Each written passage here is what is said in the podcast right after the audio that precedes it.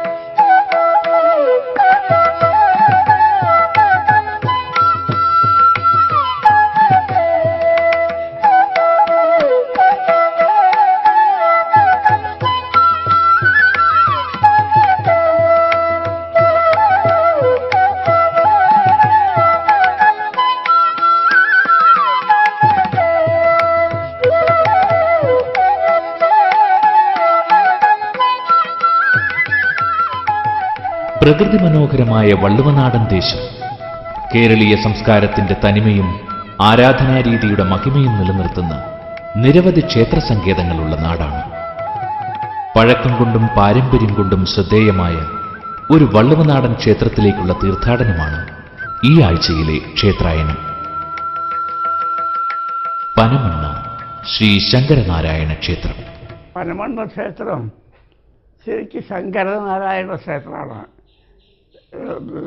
ശിവനും വിഷ്ണുവും രണ്ടു പേർക്കും തുല്യമായിട്ട് പ്രാധാന്യമുണ്ട്. കേരളത്തിൽ തന്നെ എനിക്ക് തോന്നുന്നുണ്ട് ആകെക്കൂടി ഈ ഒരു ക്ഷേത്രം മാത്രമേ ഉള്ളൂ.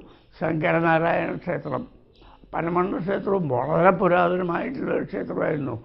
ഒരു കാലത്ത് പറഞ്ഞ് പറയുന്നത് കേൾക്കുന്ന ഗുരുവായൂരൊക്കെ ഒക്കെ- ഒക്കെയിലേക്കും വെച്ച് അധികം പ്രസിദ്ധിയുള്ള ക്ഷേത്രമായിരുന്നു പനമണ്ണ എന്നാണ് പറയുന്നത്. ഒന്നും സംശയമില്ല. ഗുരുവായൂർക്ക് വേണ്ട പിന്നെ അരി മുതലായതൊക്കെ പിന്നെ നേദ്യത്തിന് വേണ്ട അരി മുതലായതെല്ലാം ഈ പനമണ്ട ക്ഷേത്രത്തിലത്തെ അവർക്ക് ധാരാളം ഭൂമി ഉണ്ടായിരുന്നു. ഒറ്റപ്പാൽ പ്രദേശത്ത് ഒറ്റാലും പുത്താൽ പ്രദേശത്ത് നെൽകൃഷി നെൽകൃഷിയും ധാരാളം ഉണ്ടായിരുന്നു. അപ്പോൾ അവിടുന്ന് പനമണ്ണയിൽ നിന്നായിരുന്നു അരി കൊണ്ടുപോയിരുന്നത് ഗുരുവായൂർ ക്ഷേത്രത്തിലേക്ക് നിവേദ്യത്തിന് എന്നാണ് പറയുന്നത്. അത്ര വിശിഷ്ടമായിരിക്കുന്നു എന്ന്. ഇപ്പോൾ അവർക്ക് മാറി. ഇപ്പോൾ ഗുരുവായൂർ വളരെയധികം പ്രശസ്തി വന്നു പനമണ്ണയ്ക്ക് അത്ര തന്നെ പ്രശസ്തി ഇല്ലാതെയായി എന്താ കാരണം എന്ന് പറയില്ല എന്താ പറയുന്നത്? പൂന്താനം പറഞ്ഞ മാതിരി എല്ലാം ഒറ്റപ്പാലം ഷൊർണൂർ റോഡിൽ കണ്ണിയംപുറത്തു നിന്ന് നാല് കിലോമീറ്റർ വടക്കോട്ട് യാത്ര ചെയ്താൽ പനമണ്ണ ശ്രീശങ്കരനാരായണ സ്വാമി ക്ഷേത്രത്തിലെത്താം. ചെറുപ്പളശ്ശേരി ഒറ്റപ്പാലം റോഡിൽ പനമണ്ണ ജംഗ്ഷനിലെത്തി നേരെ രണ്ടര കിലോമീറ്റർ സഞ്ചരിച്ചാലും ഇവിടെ എത്തിച്ചേരും. പാലക്കാട് ജില്ലയിലെ ഒറ്റപ്പാലം നഗരത്തിൽ നിന്ന് ഏതാണ്ട് ആറ് കിലോമീറ്റർ വടക്കുമാറി സ്ഥിതി ചെയ്യുന്ന പനമണ്ണ. സ്ഥലനാമം സൂചിപ്പിക്കുന്നത് പോലെ കരിമ്പനകളുടെ ഹരിത സമൃദ്ധിയിൽ വർണാങ്കിതമായ കാർഷിക ഗ്രാമമാണ്.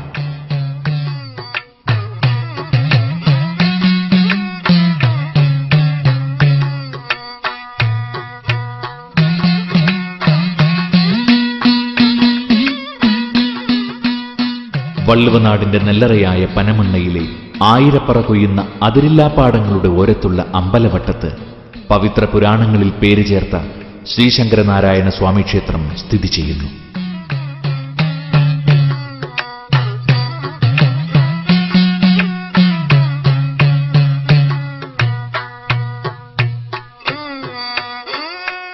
നാടിനെയും നാട്ടാരെയും കാക്കുന്ന പനമണ്ണ തേവർക്ക് കണ്ണത്താ ദൂരത്തുള്ള ഈ നെൽപ്പാടങ്ങളും എണ്ണിയാലൊടുങ്ങാത്ത മിച്ചവാരവും സ്വന്തമെന്നുള്ളത് ഇന്നൊരു ഗതകാല സ്മൃതി പനമണ്ണത്തേവർ ഭക്തരുടെ വിശ്വാസത്തിൽ നാടിന്റെ ചക്രവർത്തിയാണ്.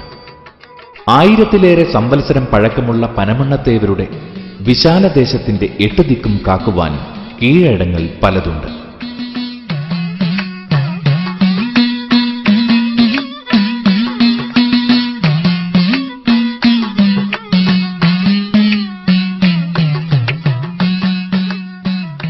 ദേവദേശത്തിന്റെ ദിക്പാലകരായ കീഴേടങ്ങളുടെ വാഴ്ച പനമണ്ണത്തേവർക്ക് മാത്രം സ്വന്തമായ കാലിക സത്യമാണ്.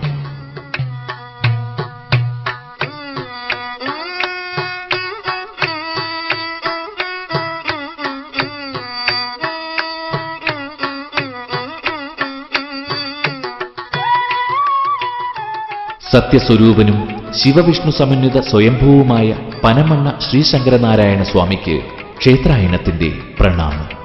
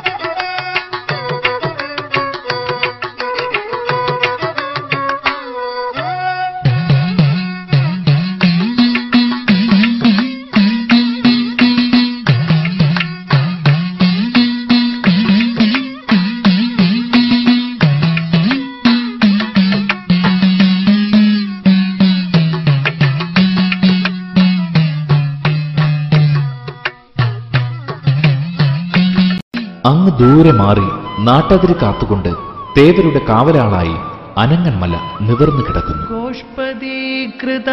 സിദ്ധൌഷധ വനികയായ മരുത്വാമലയിൽ ചുമന്നു പറന്ന ഹനുമൽ സ്വാമിയുടെ കയ്യിൽ നിന്നും താഴെ കടർന്നു വീണ് ഉറച്ചുപോയ കുന്നിൻ ഭാഗമാണ് അനങ്ങന്മലയെന്ന് കഥകളുണ്ട്.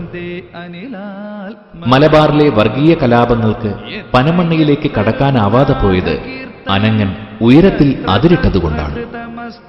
ദേശത്തെ ഇവരുടെ സ്ഥാപനങ്ങൾ കാക്കാൻ അനിമൽ സ്വാമിയുടെ ശക്തി ചൈതന്യങ്ങൾ ഇന്നും തുണ. ധ്യേയോ ത്രക്ഷസ്യ രക്ഷ ജനപീതതുകുലവാസ ഈശാച്ച തസ്ത്രീം ശിഖചക്രകപാല ശങ്കാം ബിഭ്രസിദാസിതവബുദ്ധ്യുതജിതാത്മഭ്രൂഷ ജടകൊണ്ടും മകുടം കൊണ്ടും അർദ്ധചന്ദ്രക്കല കൊണ്ടും ശോഭിക്കുന്ന മൂർധാവിനോട് കൂടിയവനും മൂന്ന് കണ്ണുള്ളവനും പുലിത്തോലും മഞ്ഞപ്പട്ടും ധരിച്ചവനും ശൂലത്തെയും ചക്രത്തെയും കപാലത്തെയും ശങ്കിനെയും ആയുധമാക്കിയവനും വെളുത്തതും കറുത്തതുമായ ശരീരത്തോട് കൂടിയവനും ശിവനും വിഷ്ണുവിനും ചേർന്ന അലങ്കാരത്തോട് കൂടിയവനുമായ ശ്രീ ശങ്കരനാരായണനെ ധ്യാനിക്കുന്നു.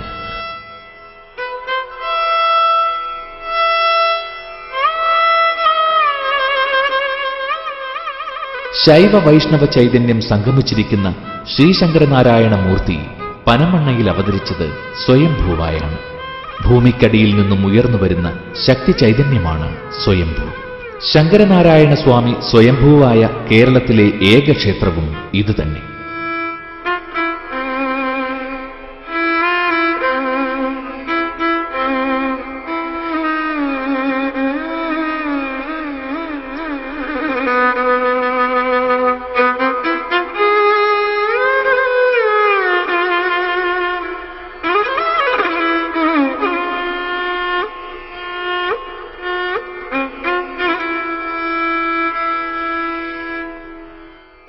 ദേവർഷിയായ നാരദമുനി ഇവിടെ തപസ് ചെയ്ത് ശങ്കരനാരായണ സ്വാമികളെ പ്രത്യക്ഷപ്പെടുത്തിയെന്നും ആ സ്ഥാനത്ത് സ്വയംഭൂ വിഗ്രഹം പ്രത്യക്ഷപ്പെട്ടു എന്നുമാണ് ഐതിഹ്യം.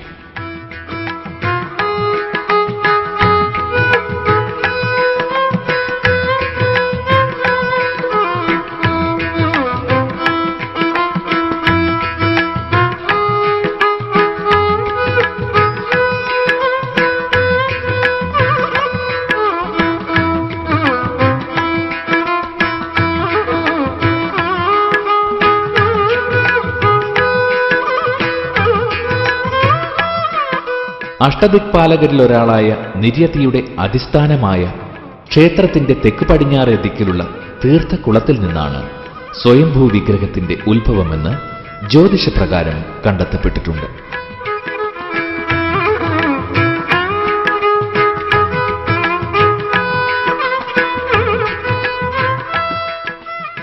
ചന്ദ്രമൗലിയായ ശിവലിംഗമാണ് ഇവിടുത്തെ പ്രതിഷ്ഠ. എന്നാൽ പൂജകൾ മുഴുവൻ വിഷ്ണുവിനാണ്. ഇത് പനമണ്ണ ക്ഷേത്രത്തിന്റെ ഒരു അപൂർവതയാണ് ശ്രീ പരമേശ്വരനെയും ശ്രീ മഹാവിഷ്ണുവിനെയും ഒരുമിച്ച് ദർശിക്കുന്ന പുണ്യം പനമണ്ണത്തേവരെ ദർശിച്ചാൽ ലഭിക്കുമെന്നാണ് ഭക്തരുടെ വിശ്വാസം. ആശ്രിതവത്സലനായ ദേവൻ അഭീഷ്ടവരങ്ങൾ അർത്ഥികൾക്ക് നൽകുമെന്ന് വിശ്വസിക്കപ്പെടുന്നു. ശ്രീകോവിലിന്റെ തെക്ക് പടിഞ്ഞാറ് ദിശയിൽ വിഘ്നേശ്വര പ്രതിഷ്ഠയുണ്ട്. വലമ്പരി ഗണപതിയുടെ അപൂർവ പ്രതിഷ്ഠയാണിത്. കർഗമാലയും ഒറ്റയപ്പവുമാണ് ഗണപതിയുടെ ഇഷ്ട വഴിപാടുകൾ. ചുറ്റമ്പലത്തിന്റെ തെക്ക് കിഴക്ക് ഭാഗത്ത് പൂർണാപുഷ്കല സമേതനായ ശാസ്താവിന്റെ ശ്രീകോവിലുമുണ്ട്. നീരാഞ്ജനവും മെള്ളുതിരിയും അടയുമാണ് ശാസ്ത്രനടയിലെ മുഖ്യ വഴിപാട്. ഇവിടെ പ്രതിഷ്ഠിക്കപ്പെട്ടിരിക്കുന്ന ശാസ്താവ് വിദ്യാധരനായതിനാൽ സമീപത്തെ അക്ഷരത്തറയിൽ കുളിച്ച് ഈറനണിഞ്ഞു വന്ന് ഹരിശ്രീ കുറിച്ച ശേഷമാണ് ഭക്തർ ദേവനെ വണങ്ങുന്നത്. ശ്രീകോവിലിന്റെ തെക്ക് പടിഞ്ഞാറ് ഭാഗത്താണ് ബ്രഹ്മരക്ഷസിന്റെ നട. പാൽപായസത്തോടു കൂടിയ പൂജ ബ്രഹ്മരക്ഷസിന്റെ പ്രധാന വഴിപാടാണ്.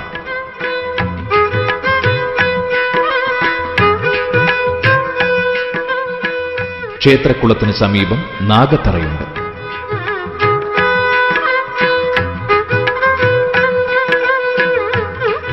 നൂറും പാലും നൈവേദ്യം സർപ്പദോഷം അകറ്റുവാനുള്ള പ്രധാന വഴിപാടാണ്.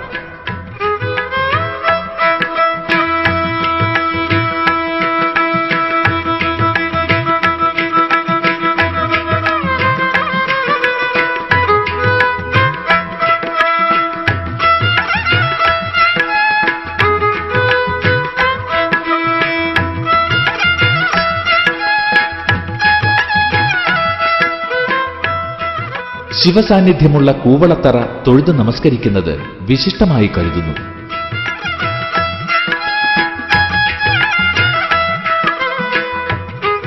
ഉഗ്രമൂർത്തിയാണ് ശ്രീ ശങ്കരനാരായണൻ ശങ്കരനാരായണന്മാരായി അവതരിച്ച ഈ ഉഗ്രമൂർത്തിയുടെ താപം ശമിപ്പിക്കുവാനുള്ള തീർത്ഥമാണ് ശ്രീകോവിലിന് അഭിമുഖമായുള്ള ക്ഷേത്രകുളത്തിൽ കാണുന്നത്.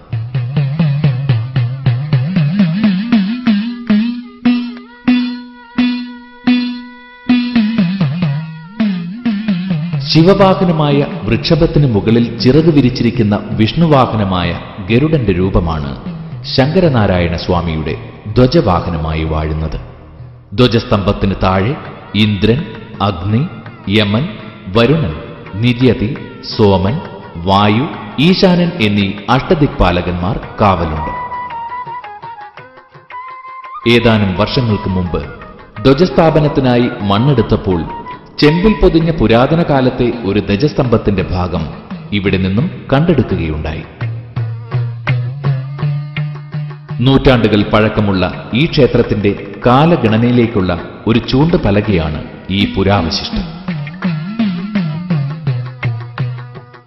പുരാതനമായ ഈ ക്ഷേത്രത്തിന് ചോളരാജവംശകാലത്തേക്കാൾ പഴക്കമുണ്ടെന്ന് അനുമാനിക്കപ്പെടുന്നു.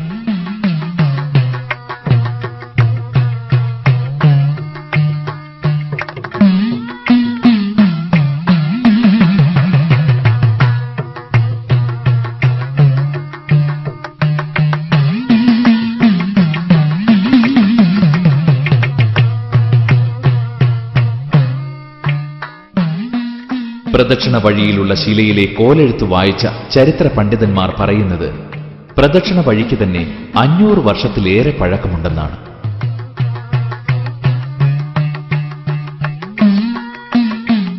മുഖമണ്ഡപത്തിലെ ദാരുശില്പ കലാവിശേഷങ്ങൾ ചോളശില്പകലയുടെ ഉദാഹരണങ്ങളാണ്.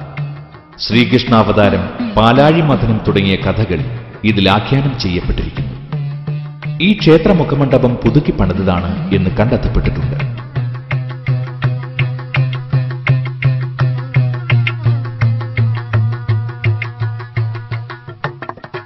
ഇരട്ട വിമാനമുള്ള ശ്രീകോവിലിന്റെ ഗോപുരത്തിനു ചുറ്റും പുരാതനത്വം വെളിപ്പെടുത്തുന്ന ദാരുശില്പ രചനകളുണ്ട്. ശ്രീകോവിലും സോപാനവും ഹൃദ്യമായും സവിശേഷവുമായ ശില്പമാതൃകകളെ കൊണ്ട് പാരസ്പര്യത്തോടെ സമന്വയിക്കുന്നു. പൗരാണിക ആത്മീയ തത്വത്തോട് സംവദിക്കുന്ന ആകർഷകമായ നിർമ്മാണ ശൈലി ക്ഷേത്രത്തിന്റെ ഓരോ ഭാഗത്തും ദർശിക്കാം.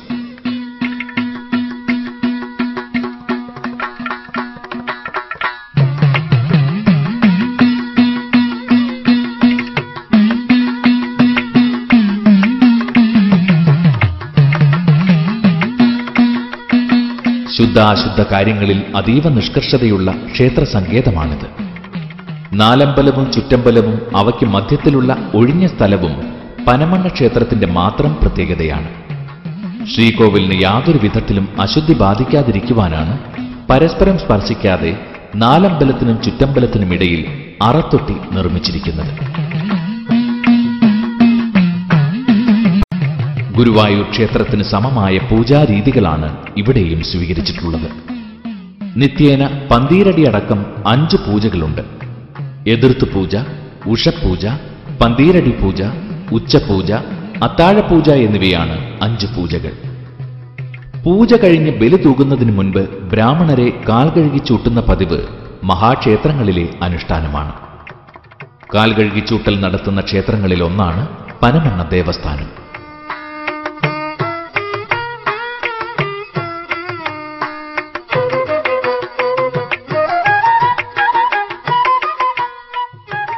പൂജാനന്തരമുള്ള ശിവേലിയിൽ ദേവന്റെ അകത്തും പുറത്തും പക്ഷങ്ങളിലുമായുള്ള കാവൽക്കാരായ ദ്വാസ്തന്മാർക്കും വാഹനത്തിനും ഗണപതി ദക്ഷിണാമൂർത്തി എന്നിവർക്കും ബലി തൂകും ഇതോടൊപ്പം കിഴക്ക് ഇന്ദ്രനും തെക്ക് കിഴക്ക് അഗ്നിയും തെക്ക് യമനും തെക്ക് പടിഞ്ഞാറ് നിര്യതിയും പടിഞ്ഞാറ് വരുണനും വടക്ക് പടിഞ്ഞാറ് വായുവും വടക്ക് കുബേരനും വടക്ക് കിഴക്ക് ഈശാനനും അഷ്ടദിക്പാലകരായുള്ളതിനാൽ അവർക്കും ബലി തൂകുന്നു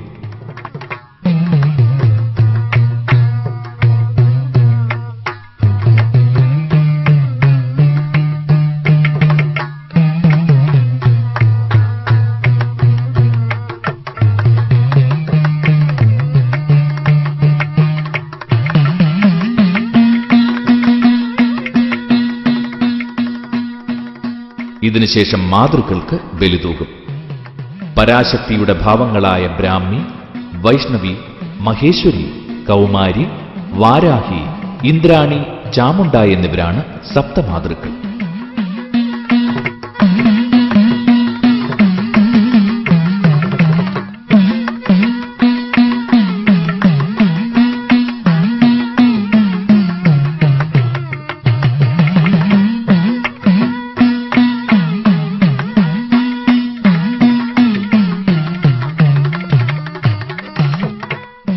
ബലിപീഠം വീരഭദ്രനും അടുത്തത് ഗണപതിയുമാണ്. ശാസ്താവ് ദുർഗ സുബ്രഹ്മണ്യൻ നിർമാല്യധാരി എന്നിവർക്ക് ഇതിനുശേഷം ബലി തൂകും. ദേവന്റെ ഏതൊരു നൈവേദ്യവും നിർമാല്യമായി കൊടുക്കുന്ന മൂർത്തിയാണ് ആ ദേവന്റെ നിർമാല്യധാരി. വൈഷ്ണവമായ പൂജാരീതികൾ അനുവർത്തിക്കുന്ന ക്ഷേത്ര സങ്കേതങ്ങളിൽ പിൻവിശേഷമായ അനന്തനും ബലി തൂകുന്ന രീതിയുണ്ട്.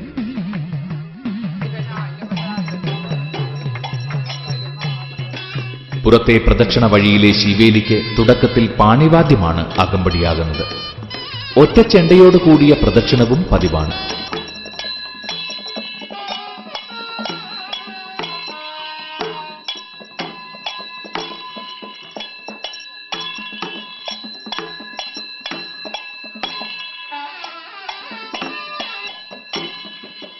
വലിയമ്പലത്തിന് പുറത്ത് ധ്വജദേവതകൾക്ക് ബലിയർപ്പിക്കും.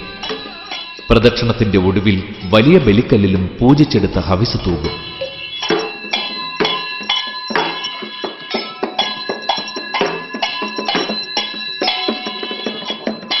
ചതുശത നൈവേദ്യമാണ് ദേവന് ഇഷ്ടപ്പെട്ട വഴിപാട്. നൂറ്റിയൊന്ന് നാഴി ഉണക്കലരി നൂറ്റിയൊന്ന് കദളിപ്പഴം ഇരുന്നൂറ്റി രണ്ട് നാളികേരം ആറ് പറ ശർക്കര ഇടങ്ങഴി പശുവിൻ നെയ്യ് എന്നിവ ചേർത്തുണ്ടാക്കുന്ന പായസമാണ് ചതുശതം. ഇഷ്ടകാര്യലബ്ധിയാണ് ഈ വഴിപാടിന്റെ ഫലം. പഞ്ചസാര പായസ വഴിപാട് വിഷ്ണുപ്രീതിക്കും സന്താനഭാഗ്യത്തിനും അതിവിശേഷമാണ്. അമ്പത്തിയാറ് ഇല്ലങ്ങളുണ്ടായിരുന്ന തേവരുടെ തട്ടകത്തിൽ ഒട്ടുമിക്കതും നാമാവിശേഷമായി കഴിഞ്ഞിരിക്കുന്നു. കാവുംബ്രം തളിയാർത്ത് മൂത്തയിടത്ത് കോഴിയമ്പാറ്റ എന്നീ ഇല്ലങ്ങളിലെ നമ്പൂതിരിമാരായിരുന്നു ആദ്യകാലത്ത് ക്ഷേത്രത്തിലെ ഊരാളന്മാർ. ഒടുവിൽ ഊരാളന്മാരായിരുന്ന കാവുമ്പ്രമില്ലക്കാർ വൃദ്ധിക്ഷയത്തിൽ ക്ഷേത്രം സാമൂതിരി വംശത്തിന് വിട്ടുകൊടുത്തു. ഞാൻ കാവുംപുറത്ത് മനക്കൽ വാസുദേവൻ അടിയതിപ്പാട് മുമ്പേ കാവുംപുറത്ത് മനക്കലെ ആയിരുന്നു ഈ ക്ഷേത്രം. ഊരാളന്മാർ ഞങ്ങളാണ്. ഇപ്പോൾ സാമൂതിരിയുടെ നിയന്ത്രണത്തിലാണ് ഈ ഭരണം നടന്നുകൊണ്ടിരിക്കുന്നത്.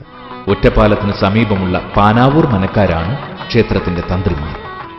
കുംഭമാസത്തിലെ തിരുവോണം നാളിൽ കൊടിയേറ്റത്തോടെ ആരംഭിക്കുന്ന ഉത്സവം ഒരു ഗ്രാമാഘോഷമായി ആചരിച്ച് പത്തു ദിവസത്തിനു ശേഷം രോഹിണി നാളിൽ കൊടിയിറങ്ങി അവസാനിക്കുന്നു. ഒരു കാലത്ത് സമ്പൽ സമൃദ്ധമായിരുന്ന ഈ പൗരാണിക ക്ഷേത്രം ആരാധ്യമായ നമ്മുടെ പൈതൃക സമ്പത്തായി ഇന്നും നിലനിൽക്കുന്നു. കേരളീയ സംസ്കാരത്തിന്റെ അനുഭവമായ ഇത്തരം ആരാധനാ കേന്ദ്രങ്ങൾ തനിമയോടെ പരിപാലിപ്പിക്കപ്പെടേണ്ടത് കാലഘട്ടത്തിന്റെ ആവശ്യകതയായി നമ്മുടെ മുന്നിൽ ഉയർന്നു വരുന്നു. അന്യം നിന്നു പോകുന്ന ഒരു മഹത്തായ പാരമ്പര്യത്തിന്റെ ഈടുവയ്പ്പുകൾ സംരക്ഷിക്കപ്പെടുകയും സമുദ്ധരിക്കപ്പെടുകയും ചെയ്യേണ്ടത് ഭക്തജന ലോകത്തിന്റെ കടമയും കർത്തവ്യവുമായി തിരിച്ചറിയുക. ആദിപ്രപഞ്ച രചനയ്ക്കായി ഒന്നിച്ച ശൈവ വൈഷ്ണവ ചൈതന്യങ്ങൾ ഈ ക്ഷേത്രവിശ്വാസികളുടെയും സമുദ്ധാരകരുടെയും നവീകരണ പ്രവർത്തനങ്ങൾക്ക് കരുത്തു പകരട്ടെ എന്ന് ആശംസിച്ചുകൊണ്ട് ക്ഷേത്രായനത്തിന്റെ ഈ എപ്പിസോഡ് ഇന്നിവിടെ പൂർണമാകുന്നു. ഏവർക്കും ക്ഷേത്രായനത്തിന്റെ വിനീത നമസ്കാരം.